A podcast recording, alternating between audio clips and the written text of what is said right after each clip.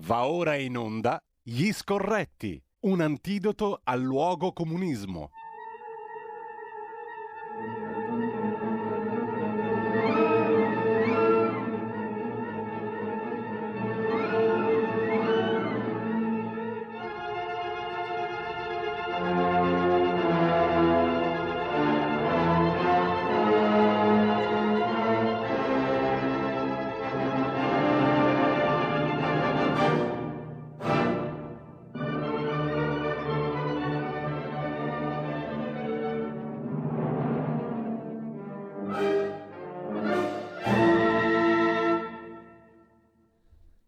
Eccoci qui, come detto, con, uh, poco prima della, della, chiusura della rassegna stampa con uh, Carlo Cambi, che vedo mentre lui non mi vede, giusto per accrescere... Eh già, purtroppo, eccomi. Gi- giusto per accrescere quel tocco di fascino, di sintomatico mistero, come cantava quello là. Eh, buongiorno Carlo, innanzitutto, un piacere. Ciao Giulio, bentornato, un abbraccio a te e a tutti i nostri amici e alle nostre amiche che ragionano per la libertà, RPL, gli scorretti. Eh, eh, già, RPL, ragionare per la libertà insieme a Carlo Cambi, è un piacere rivederti Carlo e risentirti eh, e leggerti perché oggi su Panorama mh, ci sono ben due articoli che tu firmi uno dei quali ci introduce anche a uno degli argomenti della nostra conversazione di oggi, no? l'ultimo di PCM del governo e i suoi effetti sull'economia. Il piatto piange, titola oggi Panorama, un tuo articolo sull'agroalimentare italiano, già duramente colpito dalle precedenti chiusure o lockdown che dir si voglia, con quelle nuove si rischia di perdere fino a 10 miliardi di euro in un mese. È una cifra colossale, spaventosa, solo a immaginarla per un settore vitale, essenzialissimo. E il decreto sui ristori cosiddetti, non indennizi ma ristori, con fondi limitati, non può venire incontro a, a quelle esigenze di queste categorie mh, mm, eh, e perciò eh, coloro che dipendono da questa filiera di eccellenza del Made in Italy ora minacciano di scendere in piazza. Federalimentari ha stimato una perdita di 50 miliardi di euro da qui alla fine dell'anno. Stiamo, stiamo parlando di cifre colossali. E poi stiamo parlando, permettimi Carlo di, di, aggiungere un'altra cosa, poi cito dopo l'altro articolo su Panorama molto interessante perché afferisce a un altro argomento tra, quali, tra quelli che abbiamo intenzione di discutere oggi. Beh, insomma, fammi aggiungere che per la Lombardia, che non è certamente l'ultima regione d'Italia, anzi è il motore, il traino Milano, la Lombardia, si preannuncia una chiusura sostanzialmente simile, adesso con poche differenze rispetto a quella di marzo e di aprile. No? E abbiamo visto timidamente affacciarsi su qualche cronaca in dorsi locali tipo del Corriere della Sera eccetera qualche stima e qualche voce di imprenditori terrorizzati diciamo da questo futuro Adesso non è questione di, di, lanciare sempre i soliti alti lai e di sparare contro tutti e tutti, mh, mm, però bisogna dire che qui stiamo andando incontro a qualcosa di veramente tragico. No? Sì, sì, stiamo andando a qualcosa di veramente tragico e, ti, e, farò, e dirò una cosa paradossale. Tutto, tutto, sommato era meglio marzo, perché almeno tu avevi la mh, mm, mm, come dire, cognizione che la situazione era grave, tutto chiuso, tutti pari. Tu oggi immagina in settori a fortissima competitività, quali sono quelli per esempio dell'agroalimentare, anche col problema dello, de, dei prodotti freschi, per esempio, la differenza tra un supermercato dell'Emilia Romagna di, di, che sta a Piacenza, no? e, e Piacenza Nord, e un supermercato di Lodi. Eh, questo significa che tu stai uccidendo le economie perché non gli consenti di programmare, ma, ti, ma è, è, pensabile che io la mattina devo tirare sulla serranda non solo guardando le previsioni del tempo, ma cercando di capire se sono verde, arancione o rosso? Mm. Perché a seconda del fatto se sono verde, arancione o rosso, apro, semiapro, chiudo tutto, chiudo a tempo. Ma vi rendete conto? Questi governano la ex quinta economia del mondo in questa maniera è da matti. È da matti. Carlo, tu hai visto mm, le anticipazioni perché il testo è uscito nella notte sostanzialmente, sì. no? uh, del, il, decreto, il, decreto, viene di notte con le palle tutte rotte. è uscito proprio di notte e appunto c'è questa novità delle, della tripartizione dei tre colori. Poi tra l'arancione e il rosso non è che ci sia questa gran differenza, diciamo la verità, sì, no?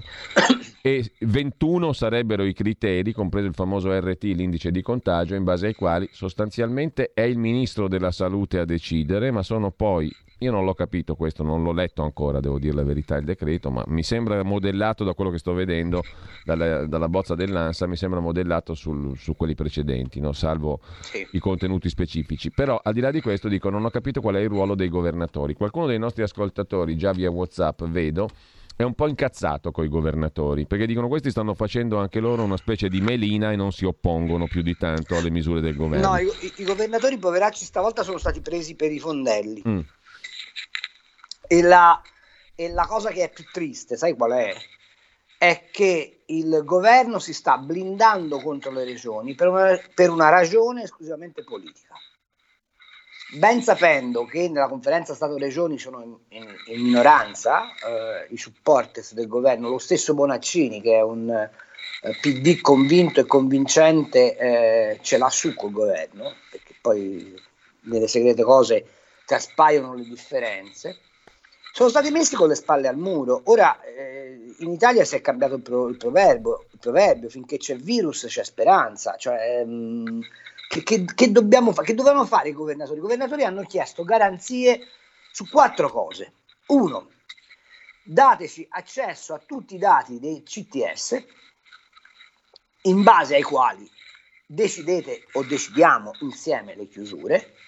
Secondo, eh, consentiteci di graduare la chiusura delle scuole secondo la pressione che abbiamo sulle scuole. Terzo, consentiteci di eh, eh, tutelare le fasce più deboli. Quarto, consent- dateci immediato contezzo, contezza dei rimborsi alle attività che vengono eventualmente chiuse causa lockdown e la sospensione fiscale per tutto il 2021 a, per le aziende coinvolte dal virus. Di queste quattro, quattro richieste e mezzo, non una è stata accettata e nella notte Conte ha deciso da solo di firmare il DPCM. La domanda è, ma quello che sta al colle, che ci sta a fare? E come questo è un altro corno della questione che non viene mai esaminato o quasi. No? Mattarella avrebbe chiesto, oggi ho letto mi sembra sul tempo di Roma, un comitato nel quale far sedere esperti di vari partiti, di vari orientamenti hey. politici per ragionare sul virus, per vedere le cose. Che te ne pare? Ma perché non caccia Conte e a questo punto chiede un governo tecnico? Cioè, visto che continua a dire eh, ci vuole unità nazionale, faccia un ragionamento molto chiaro. Chiami al Quirinale tutti i partiti, li metta seduti e dica per manifesta incapacità questo governo deve andare a casa. Non posso fare le elezioni perché ovviamente in questo clima sarebbe impossibile. Vi chiedo di darmi quanti sono i partiti? Cinque? Ok. Ognuno di voi tre, tre ministri per formare un governo di salute pubblica e, e il Presidente del Consiglio lo scelgo io. È così complicato? Carlo, secondo te un Cossiga o perfino un Napolitano avrebbe agito più o meno nella direzione che stai delineando tu? Beh, Na- Napolitano avrebbe fatto in modo che il eh, Presidente del Consiglio fosse un suo figlioccio, ok? Cossiga avrebbe fatto una cosa molto diversa, ma non l'avrebbe fatta adesso. L'avrebbe fatta probabilmente a aprile-maggio. Avrebbe sciolto le Camere, che era l'unica cosa da fare. Noi qui stiamo pre- si stanno prendendo dei... Aspetta Carlo che ti abbiamo... Tu... Sì, eh, adesso ci siamo, sì sì sì, perfettamente. C'era stato un, Dico, un eh, attimo Così avrebbe fatto un'altra cosa, probabilmente a maggio avrebbe sciolto il Parlamento. Eh, qui si stanno prendendo dei provvedimenti che impattano sulla vita quotidiana di 60 milioni di italiani e sulle prospettive future per i prossimi 30 anni delle generazioni giovani, ok? E queste cose vengono deliberate da un presidente del Consiglio che fino a poco tempo fa faceva l'ordinario di diritto privato all'Università di Firenze e che non si è fatto eleggere manco come eh, eh, presidente di condominio e che non conosce manco il diritto perché dice e afferma delle bestialità giuridiche di proporzioni sesquipedali, roba da domandarsi veramente come ha fatto a vincere la cattedra. L'ultima l'abbiamo sentita in Parlamento, ha detto che il diritto alla salute è prevalente. In Costituzione non esistono diritti prevalenti. tutti i diritti tutelati dalla Costituzione sono di pari grado. Poi esiste una graduazione derivante dalla, eh, dalla contingenza, ma non esistono diritti più diritti di altri. E se poi volessimo proprio utilizzare un criterio gerarchico, andiamo a stabilire l'ordine degli articoli della Costituzione. Sono i diritti okay? fondamentali. I diritti fondamentali. Il primo diritto fondamentale è il diritto al lavoro. Il secondo diritto fondamentale, se, se, se, se scorriamo l'elenco, è il diritto all'istruzione. Anzi, il secondo diritto fondamentale è il diritto alla libertà personale. Sì. Il terzo diritto fondamentale è il diritto all'istruzione. La salute viene come quarto diritto fondamentale nello scorrimento degli articoli della Costituzione e questo si permette di andare alle Camere facendo il professorino, dicendo che il diritto alla salute è più diritto degli altri. Ma dove sta scritto? Certo che il diritto alla salute è fondamentale, ci mancherebbe altro. Ma anche il diritto ad avere più di 70 anni è un diritto fondamentale. Io vorrei che mi spiegassero la differenza che c'è fra considerare il settantenne un povero demente che deve stare chiuso in casa e la legge Fornero che ti costringe a stare al lavoro fino a 70 anni. Allora com'è? Quando si tratta di tutelare l'interesse dell'Inps e le casse dello Stato, il settantenne è efficiente e quando si tratta di segregarlo in casa, il settantenne è un fragile? C'è qualcuno che è in grado di spiegarci in mano di quali persone il nostro destino è? È spaventosa l'impreparazione di quelli che ci governano, è spaventosa. Scusa, eh. Carlo, no, eh, anzi, ne approfitto. Abbiamo un po' di problemi di linea oggi, vedo, sia su oh, Facebook. No, no, no, non io, con... io sono, sono ingrassato tantissimo con il lockdown, figurati che sto messo. No, non con la tua linea, né quella personale né quella di internet. Eh, con la nostra linea qui, sia su WhatsApp che su Facebook. Però eh, ne approfitto per dare eh, il numero per chi vuole intervenire anche in forma audio via, via WhatsApp al 346 6427 756 riconnettendoci costantemente riusciamo ad avere anche i messaggi. Mio figlio ha un ristorante di massimo 60 posti, scrive un ascoltatore, drasticamente ridotti alla riapertura, ma si è sempre dato da fare per mantenere la sua famiglia. Due bambini piccoli, 5 e 2 anni, ultimamente con chiusura alle 18. Si è inventato il brunch il sabato, i pranzi del mezzogiorno. Gli rimane ora solo l'asporto fino alle 22. Mm, è tenace, non si arrende, ma si può lavorare così? Si domanda un no. ascoltatore. No, non si può lavorare così, ma soprattutto non si può lavorare senza poter programmare quello che si deve fare. Perché qui il problema è che loro, siccome non si vogliono pigliare la responsabilità, scaricano le responsabilità addosso ai singoli cittadini, non li ristorano dal punto di vista economico-finanziario e aspettano alla Peppino De Filippo che da passare a nuttata, ma non è così. Eh? Faccio, io a questi acquistatori li voglio tanto bene, non so da che città chiami, non vorrei essere un uccello del malaugurio, ma se gli scatta il coprifuoco, suo figlio, anche l'asporto, non lo fa. E, e mandare avanti un ristorante solo col delivery, solo con l'asporto, mh, mm, ci lavora lui e basta. E gli altri che fanno? Si attaccano? Cioè io, quello, che, non, quello che, che mi spaventa più di tutto è veramente l'incompetenza di chi prende questi provvedimenti. Prima di occuparti di ristoranti, ma chiama un ristoratore, ce ne sono tanti di bravi in Italia, ma non uno chef di grido, eh? uno di quelli che ha una catena di ristoranti e gli chiedi, scusa, come si programma l'attività di un ristorante? Poi chiami, che so, i librai, piuttosto che... Poi dobbiamo spiegare, perché il ristorante chiude e il parrucchiere sta aperto? Cioè, parrucchiere ti mette le mani addosso. Allora, abbiamo due telefonate. Ristora... Carlo, facciamo un primo, vai, vai, un primo giro di telefonate, poi tocchiamo mano a mano anche gli altri argomenti. C'è Nini che ci scrive: Viviamo nella Brianza lecchese non così colpita. Ambulanze non se ne sentono più molte passare come a marzo e aprile. Io, per ragioni oncologiche, vado due giorni a settimana all'ospedale e non vedo resse di ambulanze. Mentre. Un altro ascoltatore scrive: Meno male, per tutelare la salute le tabaccherie rimangono aperte. Ma ci sono anche due chiamate in voce. Pronto? Pronto, buongiorno. Pronto? Buongiorno, eh, mi chiamo Marino, chiamo da Brescia. Mm, premesso che non è facile in questo periodo fare previsioni a lungo termine, comunque si sa che da quello che ho capito questo nuovo decreto dovrebbe durare fino al 3, al 3 dicembre. di dicembre. Mm. Eh, secondo l'opinione mh, mm, vostra, è probabile che venga ritirato per un altro mese, dopo il 3, che venga ritirato per 15 giorni per consentire, diciamo, almeno nel periodo di Natale, una ripresa quasi normale? Oppure per una settimana ce ne sarà un altro? So che non è facile, non è facile prevedere perché qua c'è un casino, che... però mm, vorrei una vostra autorevole opinione, ascolto in radio, grazie. Grazie anche al nostro amico ascoltatore, c'è un'altra chiamata, poi subito la parola a Carlo Cambi. Pronto? Pronto, buongiorno ai signori, mi buongiorno. chiamo Giglio, chiamo da Milano.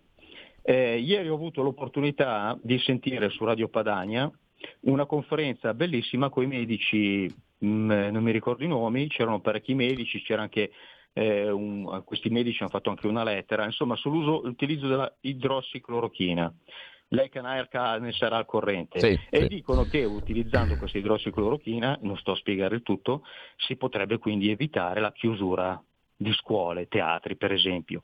Ora, eh, io ho un'amica che lavora a San Raffaele e mi dice che la gente è spaventata, ma queste cose le sappiamo, con l'influenza, con i sintomi dell'influenza, vanno all'ospedale, la procedura, il protocollo prevede il tampone. Il tampone dà esiti positivi. Tampone, I tamponi sono inaffidabili, sbagliano 8,5 volte su 10, lo sanno tutti. Quindi noi, questo non vuol dire essere negazionisti, stiamo andando nel pallone senza ascoltare determinati personaggi, professori che vengono denigrati e fino a ieri erano dei premi Nobel. Eh, basta, prego. Allora, ci riferiamo al professor Cavanna, eh, abbiamo letto anche ieri su Repubblica, poi l'abbiamo sentito in conferenza stampa ieri dal Senato eh, e il caso era raccontato appunto casualmente proprio ieri da Repubblica, mh, mm, 3.000 persone curate nel Piacentino andando a domicilio sostanzialmente, famosa medicina di territorio e prendendoli, dice il professore, nelle prime 72 ore Nessuno è morto, pochissimi sono stati ospedalizzati, si è evitato che 3.000 persone magari intasassero le strutture ospedaliere, che poi diventano uno dei criteri in base ai quali si stabiliscono i colori di pericolo delle regioni, no? con l'ultimo DPCM.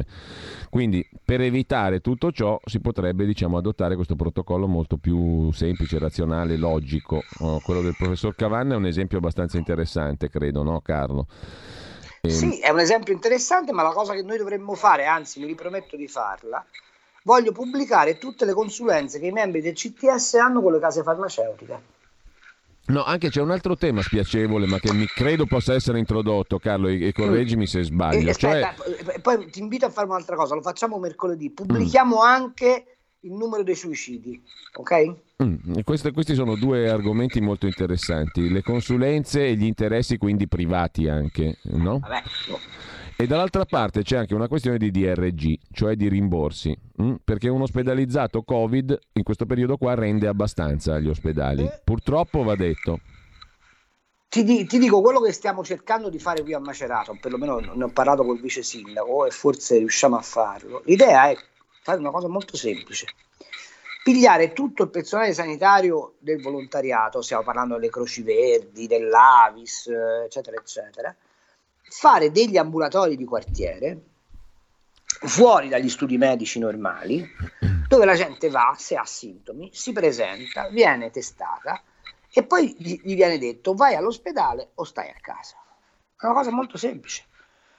Basterebbe decentrare il triage, o, o se preferite lo, insomma, la, la, la, la, prognosi, la diagnosi, per intanto abbassare l'impatto. La, quanto all'idrossiclorochina, sapete che Trump, poveraccio, che ora ha altri problemi, eh, l'ha, l'ha, molto pubblicizzata, eh, sia efficace o non sia efficace, questo eh, ovviamente eh, fa parte del dibattito de, de, che c'è sempre tra gli scienziati, io non ho nessuna cognizione per dire se sia giusto o sbagliato. Quello che so che in tempi non sospetti un, un, un medico di provincia che eh, sta in un piccolo ospedale aveva detto attenzione a intubare perché questa sindrome non è una sindrome di eh, polmonite che occlude gli alveoli polmonari, ma è una trombosi generalizzata. L'hanno preso per pazzo, poi ne hanno ammazzati 3 o 4 mila pompandogli ad alta pressione l'ossigeno nei polmoni e alla fine si sono accorti che in effetti sono trombosi, tant'è vero che l'eparina serve mm. a fluidificare il sangue dei malati. Allora la domanda che io faccio è ma perché questi studi, questi protocolli, queste, mh, mm, eh, queste disamine che giustamente i medici fanno, ricordando sempre che la scienza procede per eh, prova ed errore, non vengono prese in considerazione? Perché non se ne può sapere di più? È in fin dei conti quello che hanno chiesto i governatori, hanno detto al CTS, cioè fate sapere sulla base di quali criteri stilate le vostre eh, classifiche, le vostre raccomandazioni. Eh, Senti, grosso... Non si capisce perché. Abbiamo due telefonate ancora, allo 02 66 Prego. 20 35 29, però voglio chiederti un'anticipazione in base a quello che stai preparando sì. e che ci hai detto prima. Quanti sono i casi di consulenti del Comitato Tecnico Scientifico che hanno anche interessi privati? Tanti, e anche e soprattutto di, di molti dei virologi, da, da, virologi catodici. Mm. Poi ne riparliamo settimana prossima. Due telefonate, mm. pronto? Pronto, buongiorno. Prego. Sono Fabrizio. Volevo chiedere, oggi ho visto un pezzo di telegiornale stamattina che c'è il Mattarella per le forze armate, ma mi viene da ridere. Allora, l'esercito che abbiamo noi viene usato per metterlo sulle strade come deterrente per i clandestini che non facciano casino, quindi da, fanno da bagli e badanti. La marina che abbiamo, tutto il mondo la marina militare serve per difendere le coste e noi le usiamo per fare i tassisti, per andare a prendere sui balconi di questi qua e portarli qua. Poi ho sentito che vogliono, come si chiama, aumentare i controlli alla frontiera in Italia, ma sono dei fenomeni questi qua di questo governo. Vogliono aumentare i controlli alle frontiere e poi ne sbarcano 3.000 al giorno. Cioè, io voglio, voglio, cercare di capire, ma questi qua da dove, dove, l'hanno presi? Dal postal market? Così hanno comprato due camicie e in, in omaggio ti hanno dato questi qua? Ma, ma sono ridicoli.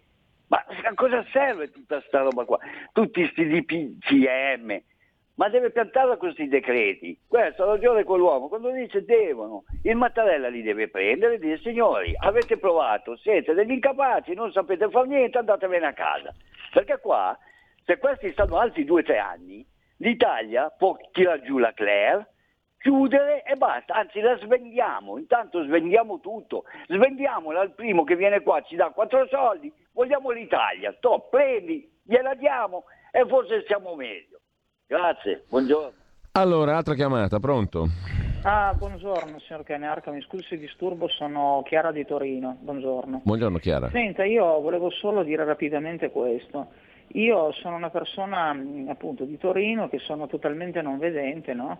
E beh, io le dico questo, e io sono una persona che nella vita ha già affrontato molte sfide sul piano personale, una donna forte che vive da sola e tutto quanto, però le dico sinceramente, mentre il primo lockdown eh, l'ho retto abbastanza bene, questa cosa che praticamente da ottobre che siamo di nuovo compressi, tutto chiuso e sempre più chiuso, le dico sinceramente che a me ogni tanto sta mandando molto di testa, perché specialmente le persone sole hanno un impatto psicologico micidiale da questa roba qui e il governo non lo capisce. Allora io anch'io ho sentito la conferenza dei medici, anche poi sì. l'intervento conclusivo di Matteo Salvini, cioè io mi chiedo quando ci decideremo finalmente a convivere realmente con il virus trovando delle soluzioni che non implichino il fatto che la gente sia castrata e morta viva, chiusa in casa, reclusa. Perché io dico solo una cosa, signor Kenark, poi chiudo, siamo solo a novembre. Io mi chiedo, se qui cominciamo adesso a fare queste mm. chiusure oltranza che siamo tutti in galera, ma mi scusi, ma da qua a aprile o maggio cosa facciamo? Qui impattiamo sì, tutti. La ringrazio, vi ascolto per radio e saluto anche il suo ospite. Grazie, grazie. grazie a lei Chiara. Uh, non so se c'è un'altra telefonata, però poi ci fermiamo un attimo perché sennò le telefonate cominciano ad essere un po' troppe. Pronto? Pronto? Buongiorno. Sì, buongiorno. Eh, chiamo dal Veneto. Eh, io spero di riuscire ad articolare bene il Sì, in sintesi però, le chiedo la massima sintesi possibile. Eh, allora, eh, c'è chi dice che il vero nemico sia il neoliberismo, no? E non tutte queste cose qua. Allora, eh, rifacendosi a Orwell, eh, il suo protagonista vive in, un, in, una situazione di guerra continua. Allora, questo eh, virus se noi adesso lo eh, limitiamo un pochettino vuol dire che poi tra un po' tornerà una terza ondata e poi... Cioè si prospetta un, una, una figura di, di, di, guerra continua sotto questo punto di vista. No? E eh, purtroppo siamo distratti sempre da qualcos'altro, cioè non è questo il vero nemico, ma ogni volta viene fuori qualcosa. Ieri si parlava per esempio degli attacchi alla Chiesa, di, degli, contro i musulmani, che, eh, i. Però eh, anche parlando dell'Islam, ma siamo sicuri che il nostro vero nemico sia il nostro che il loro non sia qualcos'altro, quello che ci si prospetta. Perché? Tutti ci dicono che il mondo non sarà più come prima, ma siamo qui ad aspettare che qualcuno ci dica come sarà e non siamo protagonisti di questa creazione, in questo nuovo, questo nuovo che verrà. Insomma, Spettatori chiusi in casa, grazie anche a lei. C'è una piccola pausa e poi la parola a Carlo Cambi. Porta con te ovunque RPL la tua radio. Scarica l'applicazione per smartphone o tablet dal tuo store o dal sito radiorpl.it. Cosa aspetti?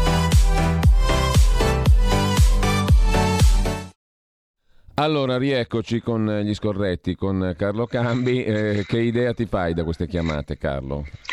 Beh, mi faccio l'idea che il paese è veramente eh, disorientato. Sono debitore di una risposta a una precedente telefonata su che succede dopo il 3 dicembre, semplicemente che ci fanno riaprire per una settimana, quanto basta per dare l'illusione di incassare per rispettare le scadenze fiscali del 16 dicembre, poi con la scusa che avendo riaperto riprendono i contagi ci richiudono di nuovo e andrà avanti così chissà per quanto questo è quello che succederà. Eh, la signora non vedente, intanto un abbraccio fortissimo, spero che la mia voce le serva a immaginare un mondo leggermente migliore di quello che stiamo vivendo. Ehm, ha ragione, eh, il consumo di psicofarmaci è schizzato a livelli mai visti prima.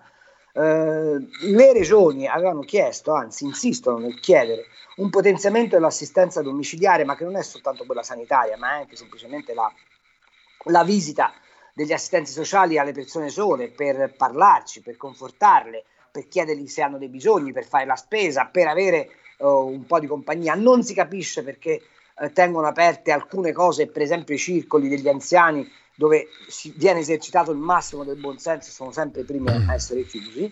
Eh, quanto per quel che riguarda il nemico, no, no, non è vero, noi e l'Islam non, un, un, non possiamo avere un nemico comune perché l'Islam si batte esattamente per il contrario di quello per cui ci battiamo noi.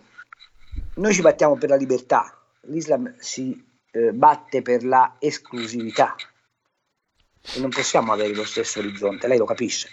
Eh, è vero però che c'è un disegno globale, tant'è vero che per esempio la vittoria di Trump, se sarà confermata, è l'inciampo in questo disegno globale. Eh, ci avete fatto caso che non si parla più della Cina? Ma gli unici che ci hanno guadagnato sono i cinesi e l'Occidente è prono a questa cosa. Quanto alle frontiere, al, al, eccetera, eccetera, l'abbiamo detto in, in, tutte le salse, ma non è un problema. Vedete, il problema per chi conosce come me la sinistra, è, hanno sempre fatto la battaglia delle parole. Se tu ti batti per avere il rispetto dei confini, immediatamente viene etichettato come razzista. Siccome nessuno vuole farsi dare razzista, tantomeno io che non lo sono affatto, immediatamente la critica che tu fai, stai facendo ad un errore pragmatico, se viene spostata su un, dise- su un campo ideologico e tutti si ritraggono no? dal sostenere quella, quella, critica.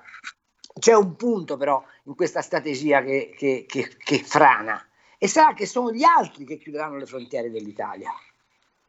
Perché la Francia, l'Austria, la Svizzera si preparano a chiudere le frontiere la tanto decantata Europa, da questo punto di vista, non, non c'è, non esiste. Quindi noi continueremo ad importare eh, persone eh, che non si capisce a che titolo arrivino e non, non potremo liberarle. Eh, guardate che c'è una cosa incredibile, c'è un traghetto regolare. Tunisi-Palermo, Palermo-Genova, imbarcarsi su quel traghetto costa 60 euro. E non si capisce perché questi pigliano i barchini. Qualcuno non è che è una roba inventata, è una linea regolare. Tutte le notti da Tunisi parte il traghetto che arriva tutte le mattine a Palermo, sbarca e poi prosegue per Genova. Perché pigliano il barchino? Allora, due telefonate e poi eh, passiamo ad altro argomento tra quelli previsti per la conversazione di oggi, perché abbiamo una decina di minuti, poco più. Intanto sentiamo chi è in ascolto, allo 02, chi è in linea, allo 02 66 20 35 29. Pronto? Pronto? Buongiorno. Buongiorno, Buongiorno a lei. Senta, io chiamo, mi chiamo Carli. Allora, sì. io eh, faccio due domande rapide al, al dottor Tan. Ascolti, ma lei crede che la classe politica locale sia superiore a quella nazionale? Intanto per dirgliene una, no? Eh, perché da quello che da, dalle azioni pre, intraprese da un Fontana per dire non vedo nulla di più brillante di quanto sta facendo per cose di buon, di buon uh, come si chiama il eh, Conte. Eh, secondo, ma preso questi provvedimenti alla cacchio, le par normale che ad esempio un centro commerciale come, come eh, Orio al Serio, che è enorme vicino all'aeroporto, eh, dovrebbe lavorare solo per i cittadini di Orio al Serio? Perché eh, se uno abita fuori di Orio al Serio non ci potrebbe andare. Ma questo un governatore delle, di, una, di una regione non ci può pensare? Uno che abita in un paesino, non ci sono supermercati, non può andare al paese, al paese successivo la domanda è congrua eh? e, e, con ciò vi ringrazio e vi saluto. Bene, l'altra telefonata, pronto? Sì, buongiorno signor Cainarca e buongiorno anche al signor Cambi, molto, molto, io lo apprezzo tantissimo. Volevo essere un attimino di aiuto. Allora, innanzitutto eh, Speriamo che, che, sia confermato Trump eh, perché io sono convinta che con il discorso Cina nel giro di qualche mese questa, questa farsa, questa buffonata del Covid eh, che è un po' come dopo la Lehman Brothers, dopo il 2008 è la più grande bufala a livello mondiale eh, per sconfiggere, per affossare determinate economie e anche determinate categorie di persone che magari danno fastidio. Allora, ehm, signora di Torino, ehm, non, non, non diamogliela vinta a questi bastardi. Cerchiamo di uscire, cerchiamo di stare all'aria aperta, non facciamoci affossare nelle nostre case, non siamo tristi, non siamo eh, persone eh, a metà, dobbiamo reagire, non dobbiamo dargliela vinta perché questo eh, va contro il nostro sistema immunitario. E quindi non moriamo di Covid, ma moriamo di tutto quello che, ne, eh, che, che, è la conseguenza dell'abbassamento di tristezza, di inedia, le difese immunitarie si abbassano e il fisico si debilita. Quindi non diamogliela vinta, cerchiamo di fare delle belle passeggiate, di stare magari in contatto con le persone in tutti i modi, se magari non è possibile il contatto visivo e tornerà anche quello certamente.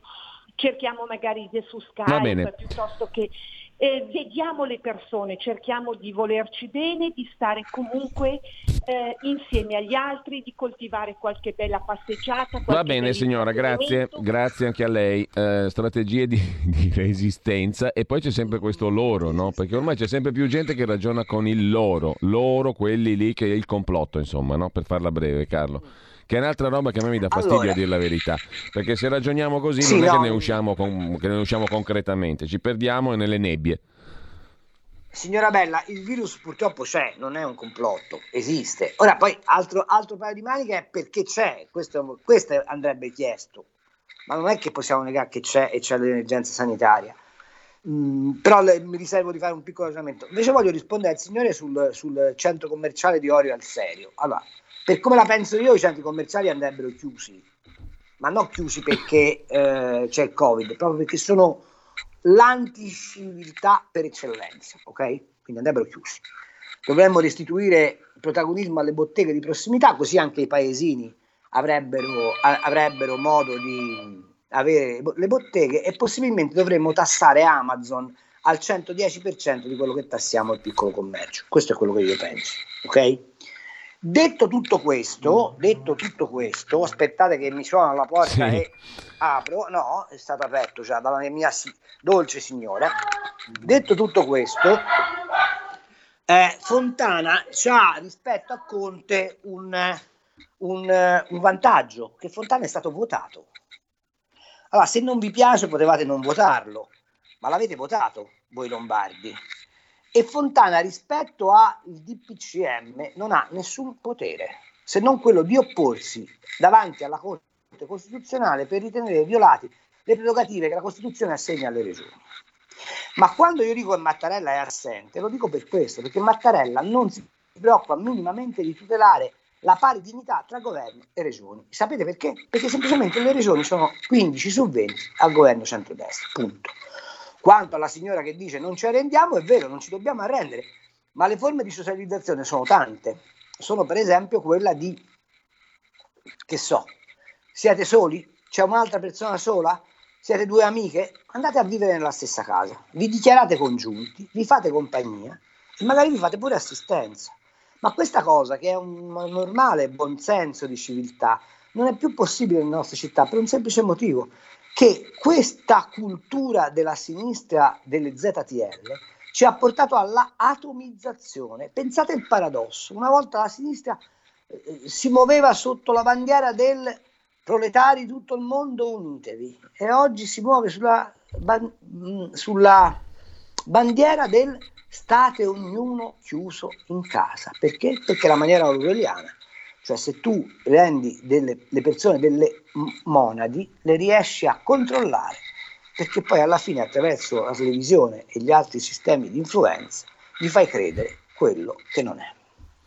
Carlo, abbiamo pochi minuti, però non vorrei trascurare gli altri punti che erano previsti per la trasmissione di stamani, tra i quali appunto il voto negli Stati Uniti, lo citava l'ascoltatrice prima. Allora, ehm, le agenzie in questo momento stanno dando conto anche del discorso di Trump alla Casa Bianca. Stiamo vincendo in Pennsylvania, abbiamo vinto in Georgia e in North Carolina, stanno cercando di rubarci la vittoria, andremo alla Corte Suprema. Questa è l'ANSA che riassume così. Mm, ringrazio gli americani, ha detto Trump, abbiamo vinto ovunque, risultati fenomenali. Stiamo vincendo con un margine veramente enorme, la partita non è chiusa, mm, c'è un gruppo molto triste di persone che sta cercando di togliere il voto a milioni di elettori di Trump. Andremo alla Corte Suprema, è una frode per gli americani, un imbarazzo per il paese. Commento tuo. Commento, eh, vabbè, Trump giustamente eh, dice quello che gli risulta, io poi non ho nessuno strumento per sapere se sia vero o non sia vero, quello che so è che adesso la Corte Suprema è a vantaggio del Presidente, quindi un eventuale ricorso alla Corte Suprema si risolve a vantaggio di Trump, ma quello che emerge da questa elezione è che uno sconfitto c'è ed è il pensiero mainstream, cioè quelli che dicevano Trump è morto, Trump deve morire, Trump è un fascista, Trump è un razzista, Trump è Trump, Trump, Trump, Trump, Trump i sondaggi che ti ricordi, no? Eh, 20, 3, sono, sono stati sconfitti gli Alan Friedman, a dimostrazione che la sinistra in tutto il mondo è la sinistra della ZTL, cioè se la suonano e se la cantano fra di loro, credono che ciò che loro immaginano non sia la realtà, che purtroppo è terribilmente ostinata e vota Trump. Carlo, l'altro punto, vado proprio per uh, somme capi rapidissimo. Oh, scusa, uh, una parentesi. Dimmi. Se uh, si arrivasse a questo scontro sarebbero giorni bui, eh? vorrei che fosse chiaro. Non è, è chiaro, che sì, certo. una democrazia come gli Stati Uniti si può permettere uno stallo così prolungato. Una, una cosa è sicura, che se quello che dice Trump è vero, e cioè che c'è un tentativo di boicottaggio del voto per lui, eh, sarebbe di una gravità inaudita e darebbe come dire, la palese dimostrazione che esiste veramente questo disegno mondiale per ridurre l'Occidente in cenere. Certo che poi uno potrebbe dire, beh lui dice così, è lui che fomenta diciamo così, la divisione, che lacera la democrazia, che insinua beh, sospetti, insomma. eccetera, eccetera. Il sospetto deve diventare una certezza per evitare strumentalizzazioni. Sì, ora tra l'altro ci sarà pure il voto postale da contare, quindi può essere pure che il voto postale come dire, risolva questa, questa cosa però rimane un dato che tutti dicevano che Trump avrebbe perso in maniera ehm, schiacciante, dis- disastrosa e mm. si è verificato esattamente il contrario. Esatto. Uh, altro tema, altro potere, altra questione, ehm, il um, ruolo del Papa uh, e tra le altre cose io citavo il secondo articolo che c'è oggi su Panorama, stamani in edicola, il tuo secondo articolo sul potere vaticano, su una sorta di uh, come dire, analisi di coloro che sono in gloria o caduti nell'oblio intorno a Papa Francesco, i consiglieri più ascoltati, i personaggi scomodi messi da parte, quelli che decidono le scelte economiche del Vaticano e chi guarda oltre Bergoglio. 13 eh, nuovi cardinali sono stati creati, una mappa che tu tracci oggi su Panorama della geografia molto politica di questo pontificato. Una Chiesa che si sta spostando a Oriente e cerca il dialogo col mondo musulmano. E qui veniamo anche a un altro tema. Ieri abbiamo letto, per esempio, uno dei pochi articoli critici su questo punto su Italia Oggi di Domenico Cacopardo che diceva è emblematica di come la vede il papato la posizione espressa dal quotidiano della Santa Sede, l'osservatore romano, che non ha neanche avuto il coraggio di parlare di chiesa per l'attentato di Nizza, ma di un luogo d'amore così generico. E, e, mi risulta che non abbia detto un fiato per Vienna. No. Appunto. E allora che sta succedendo nella Chiesa cattolica?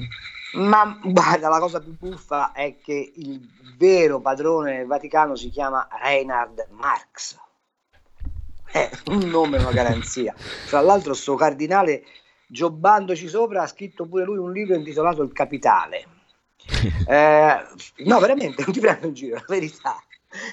e fra l'altro è stato anche arcivescovo di Trevini, la città natale di Carletto di Karl Marx. Marx. Eh, allora, eh, a novembre, fra un paio di settimane, anzi no, sì, fra una decina di giorni, ad Assisi il Papa eh, riunisce i giovani per la Papanomics. E sai che cos'è la Papanomics? Decrescita felice, immigrazione, lotta al capitalismo, basta col denaro, la povertà che si fa militanza. Questa è la, è la Chiesa di Bergoglio, il quale però ha un'ossessione personale per i quattrini, perché tutti i casini che gli sono scoppiati hanno per sfondo comunque faccende di soldi, per esempio il, eh, uno dei più ascoltati che è Maria, Maria Daga, che è il presidente del C6, il conclave dei cardinali più uh, uh, amici di Bergoglio, è un signore che non può tornare nella sua diocesi a Tegucigalpa perché se ci mette piedi lo, lo corcano per il semplice fatto che in un paese dove la gente muore di fame lui si faceva dare un appannaggio di 35.000 euro cada mese dall'Università Cattolica della sua diocesi. Ehm, quando mettono in, in, in croce Becciu perché ha cacciato i soldi, in realtà si dimenticano che il Papa ha conti personali, conti personali, ha conti del Vaticano intestati per centinaia e centinaia di milioni di euro nei paradisi fiscali. Ma di che cosa stiamo parlando? Siamo arrivati alla fine. Quando Ratzinger si è dimesso e ha consegnato a Bergoglio uno scatolone bianco dove ci sono dentro tutte le inchieste che riguardano sia le malversazioni, sia gli abusi sessuali, sia le, la corruzione in Vaticano. Bergoglio non ha aperto uno di quei dossier però continua a dire che sta facendo la lotta da solo alla corruzione e la sua lotta da solo alla corruzione è quella che ha prodotto gli sconquassi che ci sono adesso in Vaticano. In ultimo, la politica estera del Vaticano è tutta spostata a Oriente per favorire la Cina e per dialogare con l'Islam, avendo fatto una scelta di campo molto precisa, siccome l'Europa ormai è ritenuta secolarizzata, essendo che in Germania si sta lavorando ad una eh, sostanzialmente unione con i protestanti, perché ci sarà un sinodo, c'è un sinodo adesso in Germania che si configura quasi come uno scisma, ovviamente capitanato dal cardinale Marx. Eh, che cosa fa la Chiesa? Si sposta a Oriente e alle periferie del mondo per cercare proseliti e ha abbandonato completamente l'Occidente, il quale verrà islamizzato, o perlomeno nelle intenzioni dell'Islam è quello di islamizzare. Ricorderete che l'impero ottomano di questo si è occupato e c'è un signore che oggi interpreta questo desiderio, si chiama Erdogan, Erdogan. che noi teniamo dentro la Nato, al quale diamo i soldi per evitare di farci invadere dalla rotta balcanica e che in Libia e in tutto il Mediterraneo sta portando avanti un'aggressione fortissima di tipo islamico o islamista a tutti i presidi occidentali. A tutto questo la Chiesa Cattolica non ha risposto e preferisce dialogare con un regime sanguinario, repressivo, dittatoriale come quello cinese. Questo è il quadro.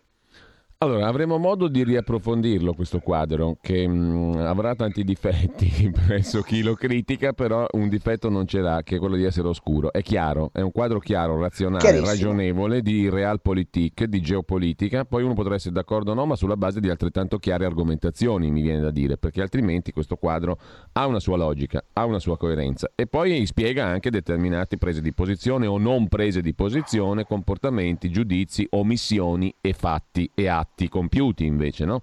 Così hanno una loro logica. Poi, siccome siamo nel campo delle, delle, idee, tutto può essere, però io ringrazio intanto davvero Carlo. Ah, sai, il campo delle idee, scusami se mi no, permetto. Delle idee nutrite dai fatti, la differenza sforiamo, è quella. Sforiamo, sforiamo un secondo. Mm. L'accordo segreto con la Cina l'hanno fatto. No, certo, okay? non, è un, non, è un'idea, è un fatto. Appunto, il sinodo eh, in Germania eh, di apertura ai protestanti, alle coppie gay, eccetera, eccetera, lo stanno facendo, non è una, non è una bufala. Il fatto che eh, le finanze vaticane siano tutte accentrate dentro l'APS, l'APSA e che a capo della commissione eh, che si occupa dei soldi del Vaticano ci sia Marx non è un, un'indiscrezione, è un fatto. Il fatto che il Papa non dica nulla contro gli attentati islamici o islamisti è un fatto. Il, Papa, il fatto che il Papa non preghi per i martiri, martiri cristiani d'Occidente è un fatto, non è un'indiscrezione. Certo. Quindi certo. se li metti tutti insieme il fatto che nelle gerarchie eh, vaticane tutti coloro i quali rappresentano l'Occidente, parlo di Leo Burke, eh, arcivescovo eh, di New York, parlo di, di, tutti i cardinali italiani, siano stati messi tutti in non cale, è un fatto. E allora questa catena di fatti o si spiega con una deriva eh, dottrinale, confessionale, eh, di disegno della Chiesa sotto alti profili, oppure sono come i provvedimenti di Conte senza senso. Carlo, e siccome la Chiesa cose senza senso non le fa, eh, mi pare abbastanza evidente dove si sta andando a finire. Non volevo cadere nel correttismo smentendo con ciò la, il titolo della nostra no, no, no, no, ma ci riten- lo, in, mi sembrava utile no, certo. ci ascolta fare un no, sommario degli avvenimenti ma la cosa precedenti. paradossale è che per essere scorretti devi basarti sui fatti ed è il paradosso esatto. di questo periodo è il paradosso di questo nostro strambo periodo è pericoloso per cui io ringrazio davvero Carlo Cambi per essere scorretto cioè per essere corretto cioè per rifarsi ai fatti è un paradosso completo questo però è chiaro chiarissimo anche questo cioè per essere scorretti devi essere corretto cioè riferirti esatto. ai fatti allora, ragionare per la libertà, RPL, ci risentiamo con Carlo settimana prossima e parliamo anche degli interessi dei virologi e dei consulenti tecnico-scientifici. Mi, mi riprometto di lavorarci sopra. Grazie un mille. Un abbraccio grande a tutti quelli che ci hanno ascoltato e ovviamente un abbraccione a te Giulio che sei un compagno d'avventura delizioso. E io Ciao. dico lo stesso di te senza cerimonie, ma nella sostanza, nello spirito di questa rubrica. Alla prossima settimana. Avete ascoltato Gli Scorretti, un antidoto al luogo comunismo.